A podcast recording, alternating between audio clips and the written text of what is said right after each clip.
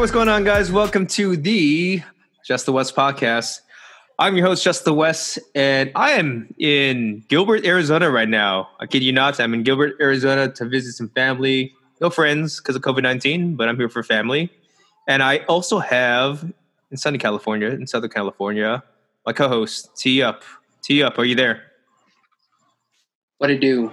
What to do, here. baby? Hey, man. Good to good to see you. We're on a little Zoom call right now for this podcast, but bro, I actually drove to Arizona. I drove 12 hours from the Bay Area to be here in Gilbert, Arizona, and I did pass by Southern California, so I did think of you, kind of.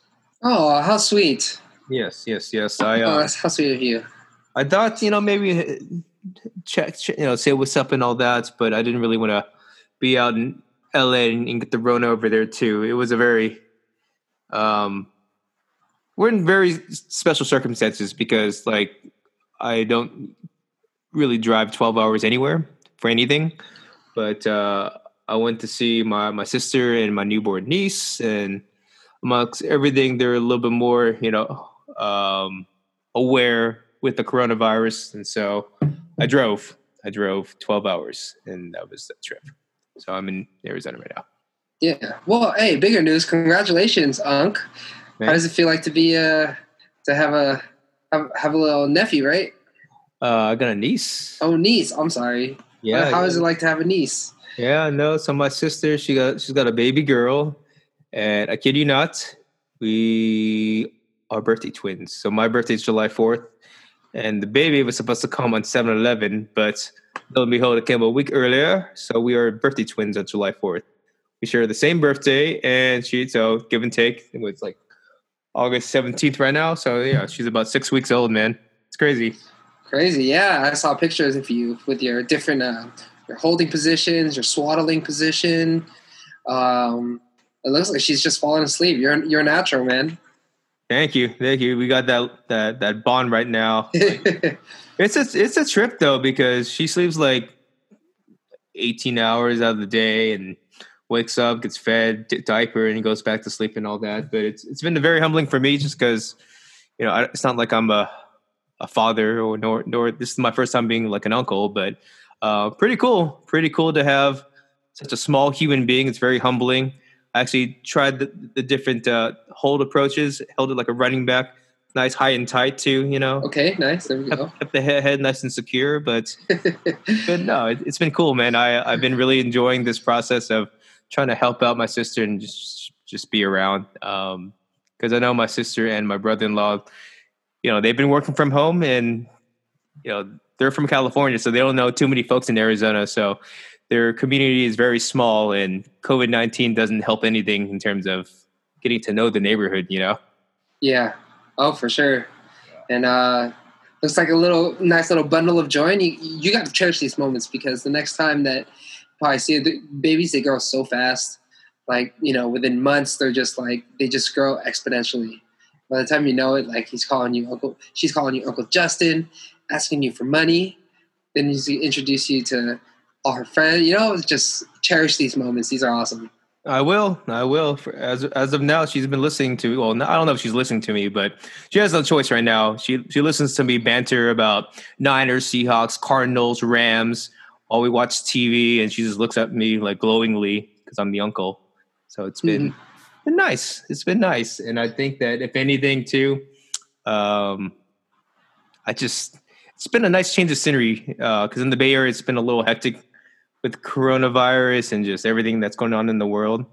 But Arizona, man, it's it's no joke too. It's 120 fucking degrees here. It's 120 degrees. It's fucking hot. Way too hot, man. Well, for all our listeners, let's just get, get this off the bat. So your niece was born in Arizona. Yeah, yeah, yeah. Where where is her alliance, Justin? Well, I mean, for just the West, it's not just the San Francisco 49ers. It also covers the Arizona Cardinals, the Los Oh. Angeles Rams, and the Seattle Seahawks. I would hope that, you know, family ties would keep her in Ninerland, but, you know, you have Kyler Murray. Well, I don't even think she knows right now, but Kyler Murray, Larry Fitz, DeAndre Hopkins. It's, it's an interesting time in the NFC West.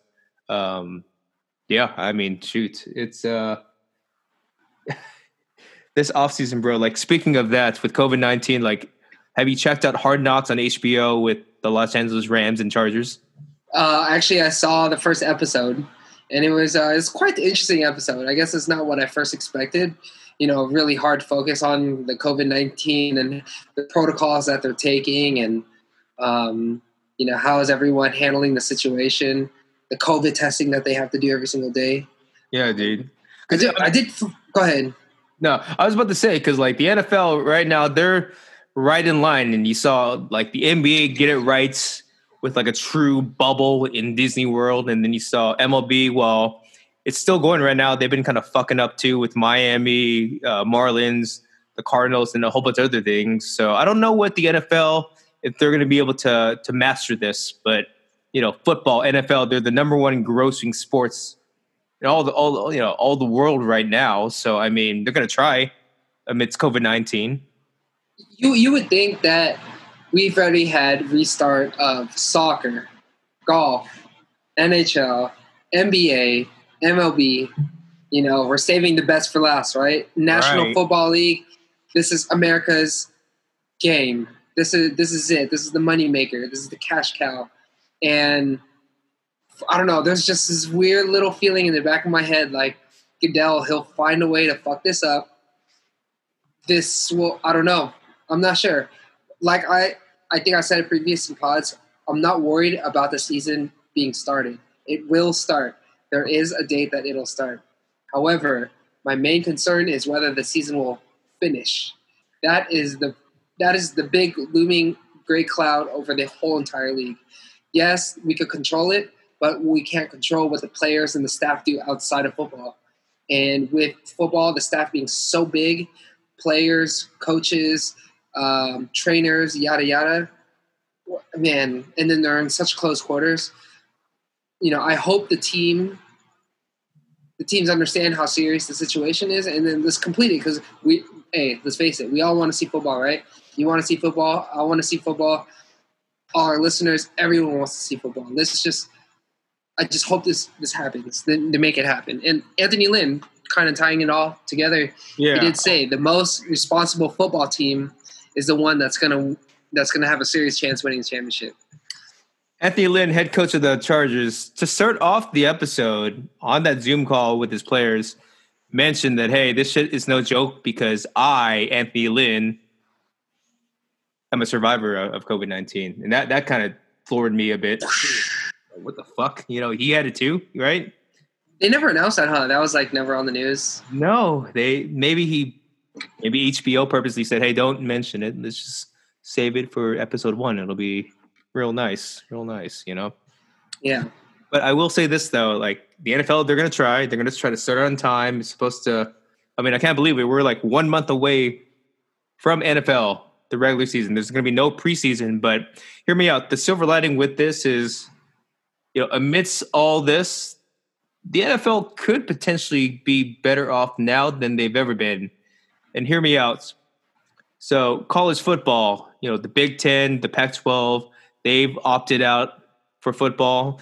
And I don't know if like the SEC and you know all the other conferences for college football if they're going to do the same thing too. But if there's no college football, I mean, can you imagine the NFL taking over Saturday, Saturday night football? There's no, there's not going to be any high school football too. So Friday night, Saturday, and Sunday. What if the NFL dominates those primetime times? I'm just, I'm just saying, it could, it could happen. There's room for opportunity, right? Like Yeah. you just said, like there's there's that the college spot, um, possibly Friday night, and then we there's Thursday night. It's already locked in. Um, what happens if they spread the games out so there's fewer games on the same day, and somehow that minimizes the risk of COVID being spread, and the networks could capitalize on this if they take out certain time spots and they allow the NFL to show on their network. I'm just saying, like No. CBS, they- they've been, you know, Notre Dame, LSU, all those big time games on Saturday, one o'clock, three o'clock. Like, what if that's taken over by the NFL? You have two games instead, you know, on those primetime spots on Saturday.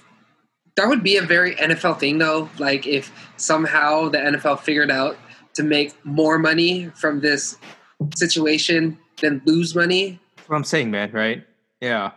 It's it's a very like NFL ish thing to happen. Like they're just gonna, you know, I'm trying to create an analogy, but it's just like it's just the bully just turning the little kid upside down and emptying his pockets. You know. Well, I feel like you know how the rich get richer? When there's chaos, there's opportunity. Okay, just remember that. That's a phrase when the highs and lows of the economy and everything else, like people get rich off, off this shit. I'm just saying, man. It, it, it, I mean, it goes off. That's real estate, right? That's Yeah. that's right in your field. Yeah, Yeah. exactly, man. So, you know, a prime time opportunity, a Saturday night. I'm, I'm just saying. Maybe guess it's a- might come out well from this. That's all I'm saying. There, there's already hints that they're already trying to take advantage of this opportunity by creating the COVID list, right? They're creating like a re- literally like a reserve team to replace the positives that they're already expecting to happen. You know, think- so the practice squad expanded from what 12 players to 16 there's a covid temporary list i mean they're kind of already anticipating that some shit will hit the fan but we're gonna just kind of you know quarantine put it off to the side next man up and the show must go on right? Yeah, exactly. yeah. But you know what's been interesting too and i've been reading you know for the seahawks the rams whatever like you know the quarterback group there's like what three quarterbacks on the roster? Uh, they actually haven't had any direct contact because by theory they do these zoom meetings but um, if any of those quarterbacks were to get corona the coronavirus the whole depth chart gets fucked up like they none of these quarterbacks can get in contact with each other too it's like Yeah. a, you know like a quarantine up for the for the position You know, have you seen that show Designated Survivor? yeah of course Yeah, you know, and then it's like you know the, the president, and vice president during a big meeting, they can't be together, so they keep them separated. yeah They keep one in a bunker, dude. Is that like it? Like with a first string and second string quarterback, so they're i just like practicing on opposite sides of the field. That's so weird. Fucking Jimmy Garoppolo, Nick Mullens, and then you know the, X factor might be CJ Beathard, right? CJ, stay over there. Don't, don't come close. I don't know, man. I don't know, That's But- weird. but I mean, just just watching Hard Knocks, I know there's only a couple episodes in. That is the prevailing theme for this year for this HBO Hard Knocks season. But do you think the Rams, the Chargers? I mean, they're they're all in LA. and They're all trying to do the six feet thing. All their meetings and practices are outdoors now.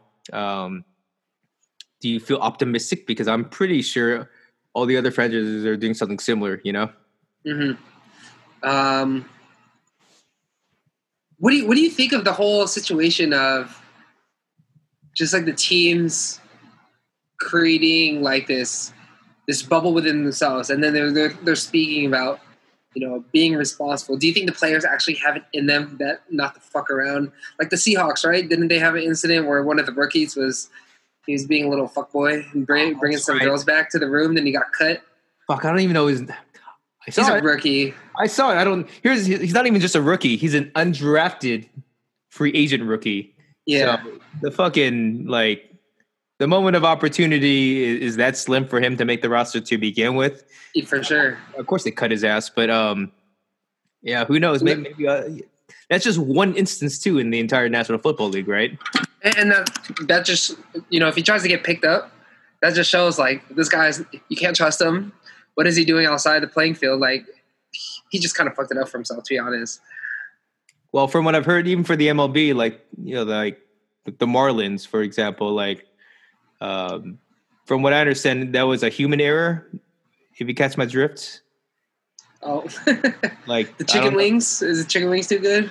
I don't know if the players were all, you know, it was completely MLB's fault. If you catch my drift, it might have been something where it could have been avoided.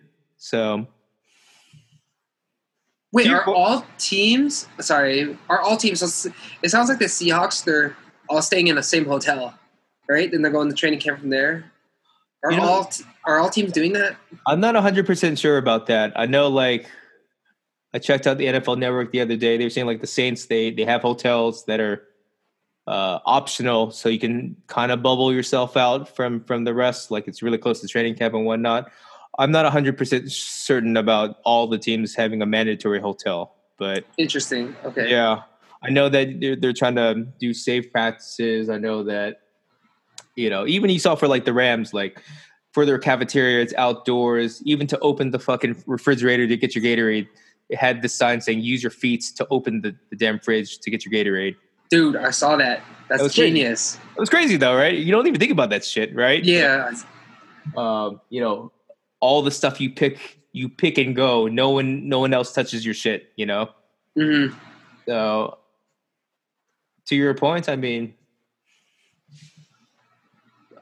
I'm somewhat optimistic that this is going to work, but the sport, the sport of football is very contact heavy.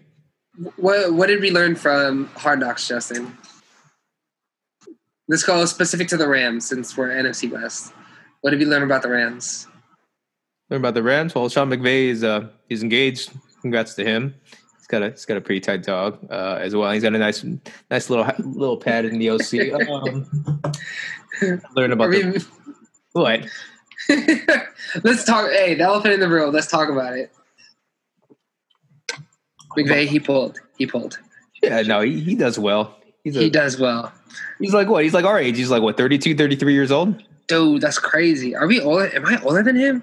I don't know. I I swear to God, I mean, we might be the same age, 33, 34 ish. By way, Jesus. I don't know if that's an indication of our of our. Uh, anyways, yeah, we're right around that age, guys. Uh, you know, what the fuck um, let's see. Dude, Aaron Donald is a monster. Yeah. Yeah. He he did not skip a beat. Um, pretty confident that he's going to perform back to his standard, what we expect. That defense, though, I don't know. The the secondary is still kind of. Uh, I'm still skeptical about it, and the linebacker spot. Yeah, I mean they lost Cory Littleton. Har- Hard Knocks didn't show too much within the first couple of episodes, but they, they highlighted Aaron Donald and then they highlighted Jalen Ramsey. Jalen Ramsey looks pretty fucking solid. So Oh yeah, yeah, they look primed. Yeah. Um, A little bit more optimistic too, even for Jared Goff, and that goes back to the point about you know these NFL teams going into a COVID season, because a lot of these rookies or a lot of these free agents, when you go on to a new team and you're trying to adjust to the system, I think that the teams that will do well in a COVID nineteen season are the teams that are seasoned, that- that have been in the system, and can uh, pick up on what they've done in the past to execute their offense. But if you're a rookie, say a Joe Burrow, or if you're a new quarterback, say like Philip Rivers with the Colts, I mean, there is going to be a gray period of adjustments. Um, but I am optimistic for Jared Goff, Jimmy Garoppolo, Kyler Murray, Russell Wilson. I mean, these guys have been in their system, and um, it should be a really tough fight for the NFC West this year. I, I, I'll, I'll say that. How much do you think that the Rams are going to miss Gur- Gurley though? It was weird not seeing him there. It's It like he, you know, he was kind of like the face number thirty. Oh he was kind of like the face of of LA. Now he's not there anymore. It was kind of weird. it's weird because like for HBO, because the Rams have been on Hard Knocks before too, and Gurley was prominently on Hard Knocks before. It was like, well, it was like him and Tavon Austin who signed with the Niners, by the way. But yeah, no, it he was a big part of the franchise. So now you're seeing a whole bunch of Aaron Donald. Now you're seeing a whole bunch of Jalen Ramsey and, and Jared Goff. But um, yeah, it, I'm not gonna lie, it, it is kind of awkward. Do you think? I think they're to miss him in the run game, even though, you know, obviously he wasn't a significant player um, last season. I still think there's like some there's some element of Gurley that they're to miss, whether it's you know that that leadership, um, the guidance that he's to for the running back corp, um, maybe his camaraderie that he had with Goff already, um, pass protection. I don't know. I think there's going to be something missing that the Rams are going to And to your point, I, I am intrigued to see what McVay is going to do for this year for that adjustment period because even you saw last season, um, Gurley was not effective in the second half of the season, anyways. But he saw a lot of two tight end sets. He saw a lot of Tyler Higbee, Gerald Everett, uh, really get more involved in the passing game. They did compensate for those deficiencies. Um, I'm going to be intrigued about this offensive line because they didn't really do much for this offensive line. They didn't draft or sign anyone notable. Their whole mo is you know what another year with this offensive line. We already traded for austin corbin. Um, we, we have our guys. We drafted david edwards. We feel that robert havenstein is going to have a rebound season. Um, they feel that they already have the pieces meaning that whoever that they try to have taken in during this offseason it wouldn't have been an upgrade So I think their thing is more continuity, going back to COVID nineteen, being that it's going to be hard to adjust in a COVID nineteen year, anyways. That hopefully the chemistry with these same guys will be what makes them a better unit this year. Mm. Chemistry. I think that chemistry is going to be going to work, but you know that's that's what they're rolling on. Chemistry is going to be a big factor to win the Super Bowl this year, right? You you need that you need that chemistry. You need that trust between the vets and the and the new bucks to, you know, listen to the rules. Don't mess around when you're outside of camp. This is strictly football, and keep your eye on the prize. I think the teams that are irresponsible and don't have solid cohesion in the locker room between the coaching staff you know, they, they may run into issues during these. I mean, let's face it, this is going to be, you know, a really hard time to win the Super Bowl. And whoever wins it this year, it's kind of like the war of attrition. The team that makes it out after all they battle through, whether it's injuries or, you know, positive tests, whatever it is, um, you know, the team that's able to bounce back and roll with the punches will have the best chance of winning.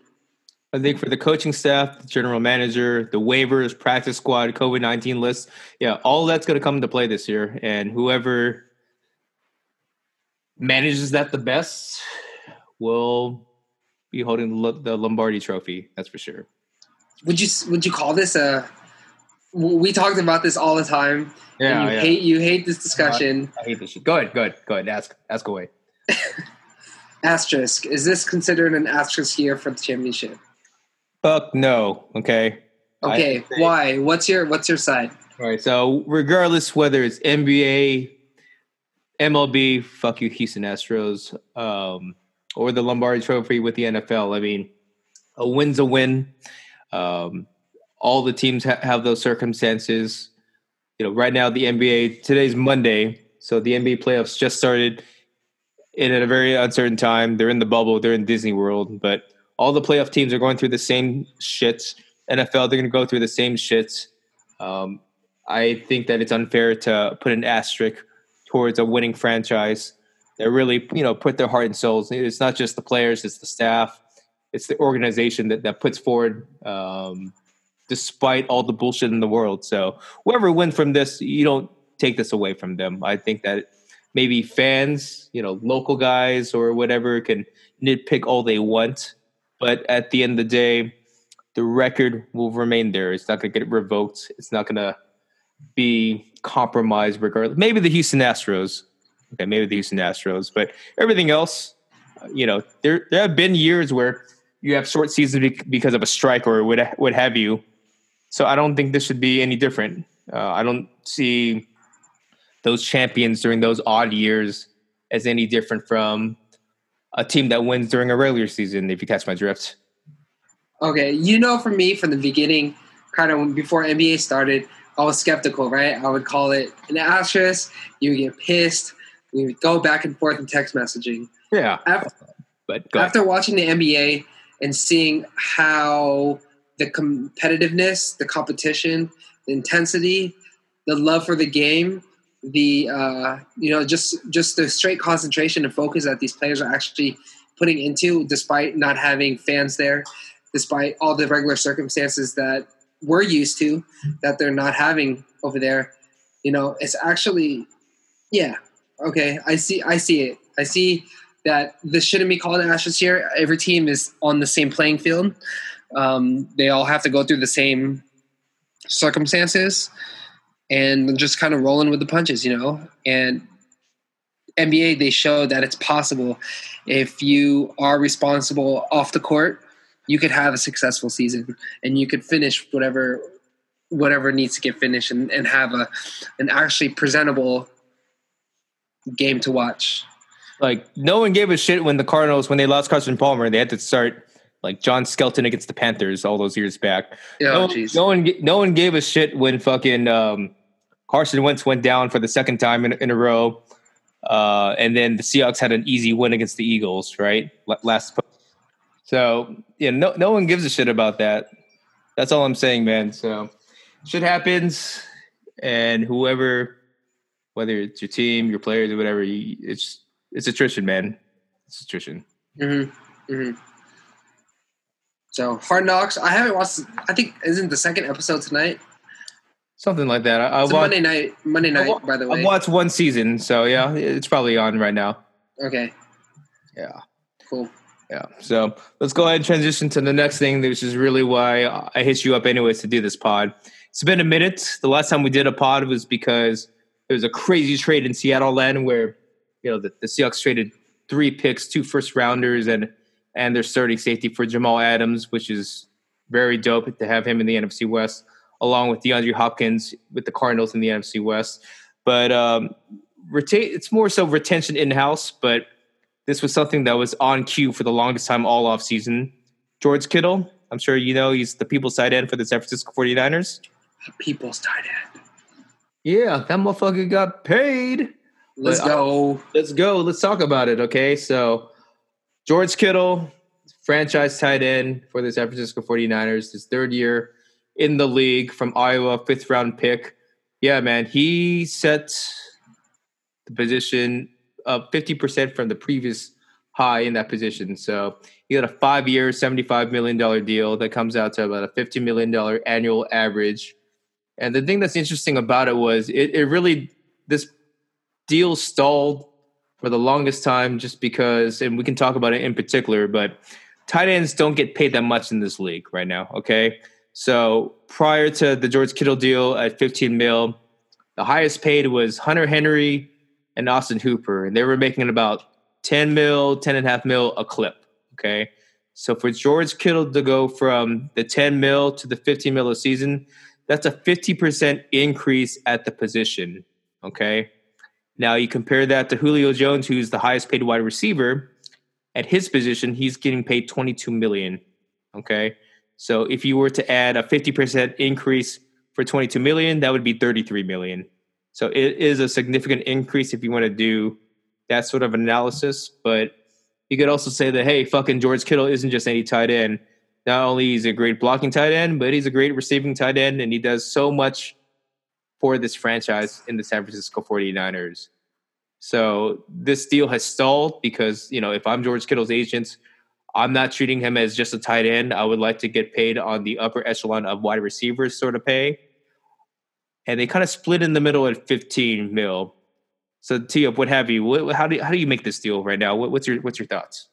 Uh, I love the deal. I'm happy that they got it done before the season. You don't want any this looming cloud over the head whether George needs to get paid or not. Like, no, we don't need none of that BS coming into the season. We want we want to come into the season with a clear mind. Um, let's get all the checks signed and let's just focus on football. And that's what John Lynch and Kyle Shanahan got done. I didn't see like the whole like the details like front loaded, back loaded incentives. Like I didn't see any of that. I'm just looking at it strictly from a numbers base. I'm just I'm I'm ecstatic that they got this done. This is this is exactly what the Niners needed to get done, and they you know they crossed their eyes and they dot their T's and you know that's they started training camp on a good foot, right? They don't want any awkwardness. You know, you don't want George be handling these questions. Should I? Should you get paid? How much should you get paid? Do you want to get paid? No, none of that. Niners know to. We don't want any distractions. They're they're focused this year. You could tell. It's very all right. You know, Paraag. You know, Paraag Marathe, the Mister Salary Cap Guru for the Niners, and you, you know John Lynch and whatnot. But just think about this too. I know the details of this deal too. So you got seventy five mil. Um, 15 mil, technically, you could make a case that he, he could have gotten more if he really wanted to. He could have held out some more. He could have pushed, in my opinion, I think he could have pushed for 18 mil, honestly. Um, but I think he settled for 15 mil. But the thing that got the deal done uh, wasn't necessarily the 15 mil annual. It's always in the guaranteed money, my friend, right? You can say 70, 80, 100, but it's all about the guaranteed money, especially in the NFL. So he gets 30 mil guaranteed, um, up to 40 mil guaranteed with some other sort of clauses with it. I think it has like in, it has to do with injury. Exactly. So actually, I think you're right. With injury, I think he's guaranteed up to 40 mil, some shit like that. Okay. Um, that is usually unheard of for the Niners franchise. Usually they do very incentive laden deals. You've seen Jerick McKinnon, you've seen J- Jimmy, well, Jimmy Garoppolo, Colin Kaepernick. Like there's even Kwon Alexander. It's not as cut and dry for for Niner contracts. Usually they protect themselves, right? But Richard Sherman, I think, is a good example. Very incentive laden. You know, he bet on himself and he won this past season. He got about what 10, 12 mil. But typically, Niners they don't necessarily guarantee the money up front, but for this they did. And um, you know, I think that the Niners realize for uh, a player like Kittle, especially in these negotiations, if they want to get at an even keel number at 15 mil, they can't be fucking around anymore. And and that's what got the deal done. Um, but I also realized too, like, you know, George Kittle, he wants to be a Niner, and he's, but he also wants to get paid and to justify himself as well. Uh, but let me ask you this, tee up. I mean, it goes back to what I was saying earlier. Julio Jones at the wide receiver position, he's at 22 mil. Kittle right now, he's at 15. But um, do you see? Do you think is it really Kittle's fault that the position for for the tight end it was previously at 10 mil? Um, I, I, mean, he got put in a, a, tough position because of the position itself, not necessarily for his own merit. You catch my drift? Yeah, I I think he deserved what he was paid for. And when you, well, I mean, if we're comparing it to Gronk's contract, right? That's the obvious. That was the last highest paid tight end. Um, the skill sets are maybe slightly different, but what Kittle brought to our team, I mean, the Niners, correct me. I yes. apologize. Yes, thank you. That brought to the Niners is something that you he we couldn't find in they couldn't find in anyone else. Oh, you're getting better. Thank you. Thank you. Okay. Yes. okay. okay. Um, take two. So I think that's just. I mean, I don't know where to go with this. It's. I think it's. Let me ask you this. Let's go theoretical then.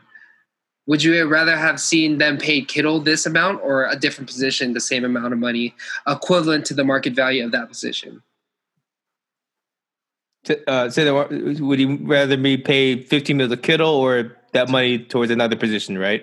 Yes, that is a cool. That is the market value equivalent in that position range. Do you get what I'm saying?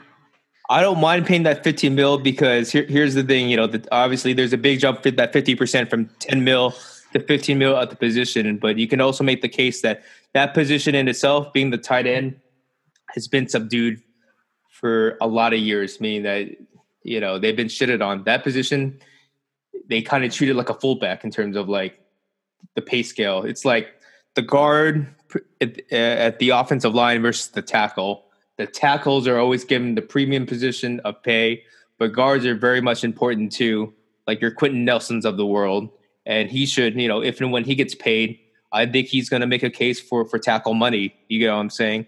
Um, so I think when for Gronk's case, I won't necessarily blame Gronk and his and his agents, but Gronk took a very team friendly Patriots way sort of deal for, for his extension.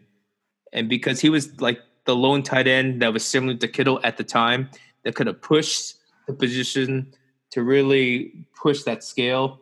Because that didn't happen, that subdued the position for, for several years. Okay. Now, it's no mistake that once Kittle got that 15 mil, literally hours right after his extension was announced. Travis Kelce, who's 30 years old, mind you, and a very good tight end in his own rights, he got just a hair under. He got 14 and a half because he realizes the momentum, that time to seize and really take advantage of what had happened for the position is now. So I think the winner overall is, is for the elite tight ends. It's for Kittle, it's for Kelce. And I think Zach Ertz, he's in line for an extension as well. I think that right now, that's the comp. It's going to be right at 15 mil. Will Ertz get 16? Will he get 17? I don't know. But I think the position is coming in the right direction because t- the tight end position is progressing. Okay. It's not just, um, you know, an occasional 15, 20 yards and a touchdown for the position. Like these guys are kind of like the progression of linebackers, middle linebackers, for example. Middle linebackers, they were just bulky in the box, run stopping backers, but now they're they're rangy, they're they're hybrids, they're like safeties uh, with that sort of athleticism. The same thing can be said about tight ends, and so the tight end market is, if anything, it's getting corrected in comparison to the wide receiver position. Is it getting corrected or is it refining? Because a tight end's main main ability is supposed to be to block, right, and then release from the line and then go out for the for a short pass. Well, but I, that's that's the thing too. Like tight ends, especially now, nowadays, usually there's two obvious roles for a tight end. One is the blocking role, which is traditional, and then the other one is just like a straight up big wide receiver in the slot. And I'm talking about Jordan Reed, Evan Engram, where you know it would be nice if they're a willing blocker, but you know what? They're really good receivers, so fuck it. Like you know, I'll, I'll just we'll take it. We'll take it. If they can block anything else, that's like extra credit. There's very rare that you have your Gronkowskis and your Kittles of the world where they excel at both aspects. And so right. when that does when that does happen, you should pay extra attention to, to their pay scale and the value that they bring to the team. That's exactly my point. You know, like kind of like the evolution of the NBA, right?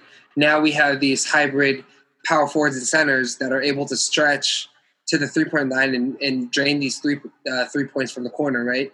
Kind of spreads out the defense, makes them more exposed, and there's more movement. Right. Kind of kind of just like tight ends, right? Like they're becoming becoming more multi-dimensional where defenses they have to adjust properly to either expect the block or expect the release. And I think that's what George Kittle brings to this table because his main ability when he was drafted by the Niners, correct me if I'm wrong, was run pro, right? Run protection. Yep. He was and, a receiver second, exactly. And in college, his numbers showed other. It showed exactly what that was, right? right, right. Rarely a receiver. He caught very few touchdowns. I think he was maybe like what three or four catches per game, if that. And then look what he became now. He became this, you know, this kind of like sideline middle threat for Jimmy Garoppolo to toss it to him in you know, design plays for Kittle when he was drafted to to block the running back. That's just it's amazing. And you know, kind of going back to the contract, this just shows the like you said, the evolution of the of the position, kind of like how that relates to I guess like the contracts that are expected from this point forward. And I guess what NFL teams are looking for is athleticism from tight ends. They want multidimensional. They want more athleticism. They want you to be fast. They want you to be able to block linebackers coming straight downhill at you. George, George Kittle checks all those boxes. Right. And that's why, you know, if there was ever a guy to really get this sort of contract, all, all the more power to Kittle. He's a good guy. He's a team player. Um, and at the end of the day, too, just from an X's and O's perspective – if you want to look at like the last five, six Super Bowl winners, I mean, I saw this on another pod. I think actually even Good Morning, um, Good Morning Football on the NFL. Uh, and anywho, what I got from it as well is the last couple Super Bowls for the winners, they've had really good tight ends on their teams. Okay, so you have Travis Kelce, uh, you have Rob Gronkowski, obviously with the Patriots. You can go back. I'm just thinking oh, ad lib right now. Zach Ertz. Zach Ertz with the Eagles, Julius Thomas with the Broncos, Greg Olsen. They didn't they didn't win the Super Bowl, but Greg Olsen with the Panthers. I mean, you know, from a postseason perspective, what happens a lot of times in the in the postseason is, you know, obviously it's great to have a number one wide, wide receiver on the outside, uh, but generally speaking, the outside does get taken away. You know, uh, if you're playing in cold, adverse weather conditions at Green Bay or wherever the fuck if you're if you can't hear shit in Seattle, what have you. Uh, your most reliable target is going to be in the middle of the field, especially when you're getting a lot of pressure in, in these postseason situations. And so tight ends are, are very important in the postseason when it really matters. And if anything, too, they're going to be there in, in the run game as well. They're going to be there for all three downs, and it's going to be even more so important to have a tight end that can get you both both blocking and receiving. So mm-hmm. that's all I'm saying. Yeah, no kudos, and that's uh, it's just pretty cool just seeing that the evolution of the NFL and how each position has evolved into something that they all have in common is athleticism. It's getting more athletic for each position. You can't just be there, just a robot running the routes or standing there, you know, doing your job. You have to be able to do more. And that comes with the rules too, because it's a passing league now. I mean, the rules themselves literally progress towards passing. They want more points on the board. Sunday ticket, they want more touchdowns. They want more fantasy football excitement for all the fantasy owners, which is like everyone, myself included. So I, am not surprised, and that's why you're, you're seeing this happen. So um, here, here's another skinny though. I mean, Kittle got 15. I think he could have gotten 18 if he really wanted to be a dick and, and push this around. But I mean, the Niners, they had all the cards. He had like what two years left on his deal. They actually, I don't think he had, he had one year left. My apologies. He had one year left. They could have franchise tagged him. They could have tried franchise tagged him two times. They could have been a dick about it. Um, I mean, you know, is it one of those things where do you think George Kittle could have gotten 12, 13 instead of the 15 if it really came to it? Yeah, sure. Why not? I think he he will, he he could have wiggled. Uh, he was good for a couple, maybe a one or two mil more, but um, I guess we'll never know because we were never we weren't in the discussion. You know, that's I kind of like the mysterious part about NFL or just professional sports contracts. Like what goes down during these negotiations and what what leverages and what loses leverage during these during these talks. I think you saw, yeah, for sure. What about you? I'm I, I think Kittle's agent was really on the point of this is not a tight end contract. This is an offensive weapon contract. So I don't think I, I think regardless it would have been a non-starter. Then that is what they could have been a dick. They could have franchise tagged him, um, and then maybe the following season he he completely like holds out. But you know, in light of a COVID nineteen season, and in terms of continuity and get everyone on the same page, uh, the Niners would have been shooting themselves in the foot if they went that route, you know? Mm-hmm. Um, Deebo Samuels hurts. Uh, fucking Travis Benjamin opted out because of COVID 19. Jalen Hurd, by the way, we'll talk about that. He tore his ACL. They didn't know that at the time, but, you know, the Niners have very few guaranteed options on the offense right now. Mm-hmm. Uh, they can't be fucking around, especially coming off a Super Bowl. You, you need your you need you need your A1 players happy and ready to play some fucking football. I mean, let, us talk about it then. Let's talk about Jalen Hurd. Okay, that's like kind of like the big news from today. Yeah, man, that that just happened too. This is like straight off the presses. So like Monday, August seventeenth, got some reports yesterday that Jalen Hurd, uh, who is coming off, you know, a back injury in his rookie season, he had big expectations for this year um, yeah, practice he got hurt. He got confirmed today, pretty much by his agent that he tore his ACL. So that's two straight seasons of not playing a single down in the regular season. There were a lot of talks about him really progressing that offense. And going back to what you said about football, where we're at, positionless football, you know, he's a former running back, uh, converted wide receiver. He could have been like a move tight end. He could have been really good for no huddle, where you can put him in the backfield, line him up at, at the slots, put him at tight end. It would have been really cool to see on this offense, but it's another lost season for Jalen Hurd, man. That's super unfortunate. Yeah, I, when I saw the news, I couldn't believe it myself, and you know they were just speculating, right? They said it was a major major knee injury, but you you really can't diagnose. And then finally, when you saw the results, you're just like, that just sucks. That's uh, you know, I myself had pretty high hopes for a young player like him. Um, I wish him a speedy recovery. Um, maybe somehow he could, you know, kind of squeeze back in next season into the roster. But the Niners are looking, you know, real. Um, it's real cutthroat for that competition for the wide receiver spot, and Shanahan is not fucking around. He he wants kind of the he wants the best, and he's he's going to choose the best. But maybe the silver lining in this whole COVID situation that there may be more opportunities for other wide receivers down the stretch, right? Kind of maybe not right off the bat, but maybe later along the road if injuries occur or what or whatnot. They'll be there, still available. Puts a lot of pressure though. You got Brandon Aiyuk, the rookie, who's getting really good praise right now. It's only training camp, but he's getting really good praise. It's still going to be really tough for a rookie in COVID nineteen to be the starter if he does win the job. You have Kendrick Bourne. You have Dante Pettis who needs to get his shit together. But yeah, man, I mean, there's no Deebo likely to start the season. Uh, they need they need production right away. They have a lot of expectations. They're playing the Cardinals week one. No easy opponent, especially with the progression of Kyler Murray and DeAndre Hopkins. I think if anything, too, I mean, they're going to try. They signed Tavon Austin. They signed JJ Nelson. They just worked out Jaron Brown in light of the Jalen Hurd injury. Um, the show must go on, but that's you know, you, I don't I don't get all, all, the trolls or the people that give Jalen Hurd all, all, this negativity. He actually deactivated his Instagram account, uh, you know, in light of this injury. Um, really, I, I did not know that. Yeah, fans can be really harsh, man.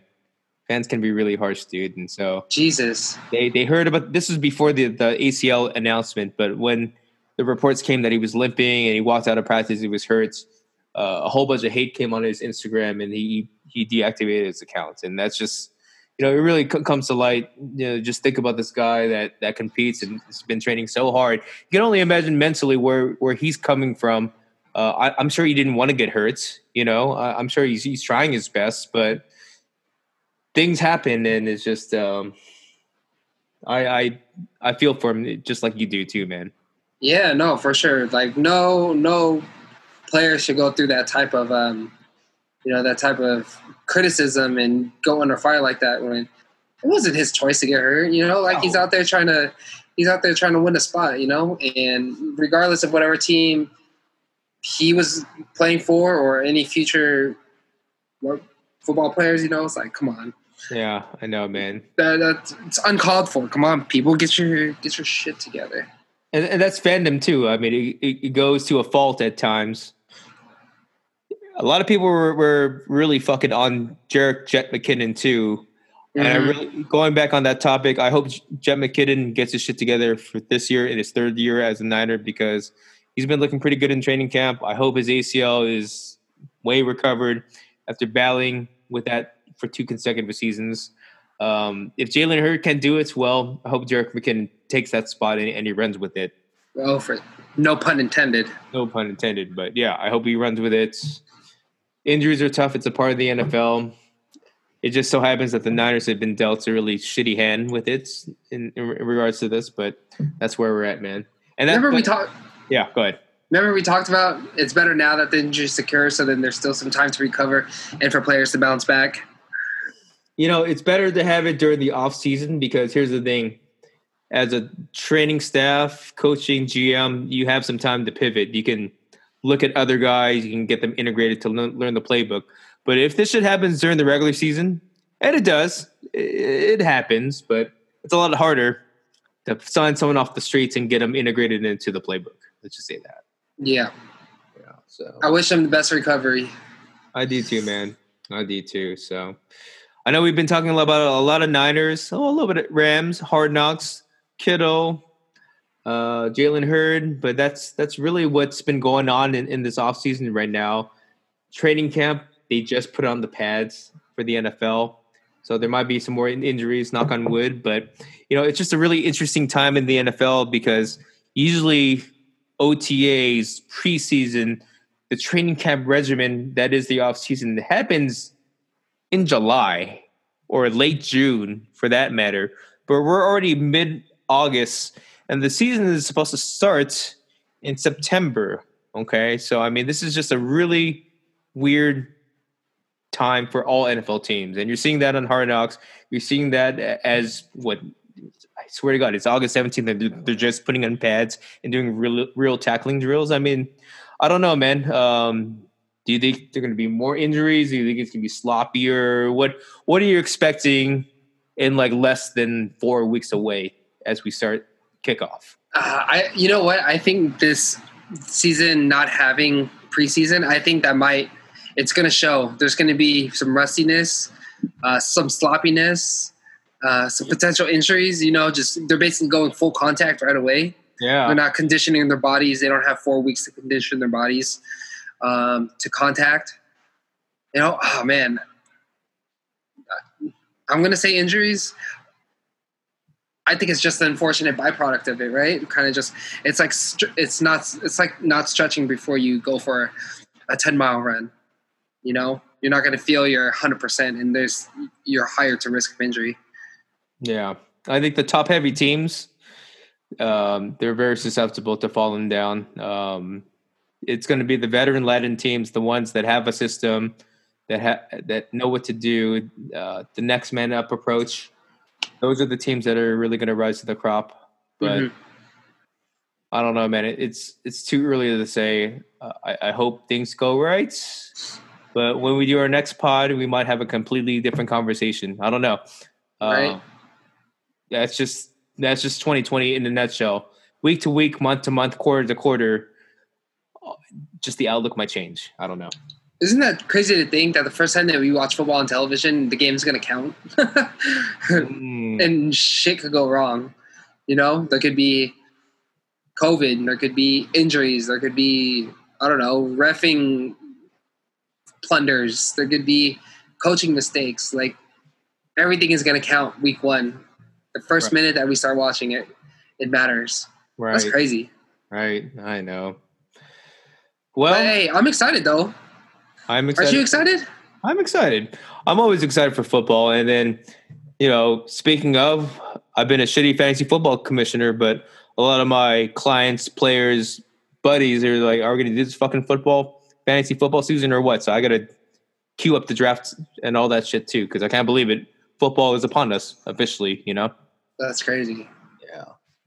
Yeah. So, all right, man. Well, tee up. I appreciate your time. It's been a minute since we did a pod. I am in Gilbert, Arizona, and it's really nice to have a pod to be here and uh, and converse with you for some football. So, stay safe in LA. I'm sure people have told you that a million times, and to our listeners, stay safe as well. Continue to check out the, the Just the West pod, whether it's on iTunes or Spotify. I'm also on Instagram. Me and T up Instagram at Just the West, Twitter at Just the West on the blog, www, uh, yep, www.justthewest.com. Tee up any other, other final thoughts? No. Um, NBA playoffs are starting. This is awesome. I'm going to enjoy myself some uh, 40 days of uh, playoffs. And no, that's why it's hot as hell over here in LA, man. It's yeah, just, man. it's unbearable it's a weird time. I think the Bay Area had thunderstorms. It's hot as hell in LA. I'm in Arizona. It's 120 degrees. So I get it, man. Just to all our listeners, stay safe, stay cool, and and be well. Okay.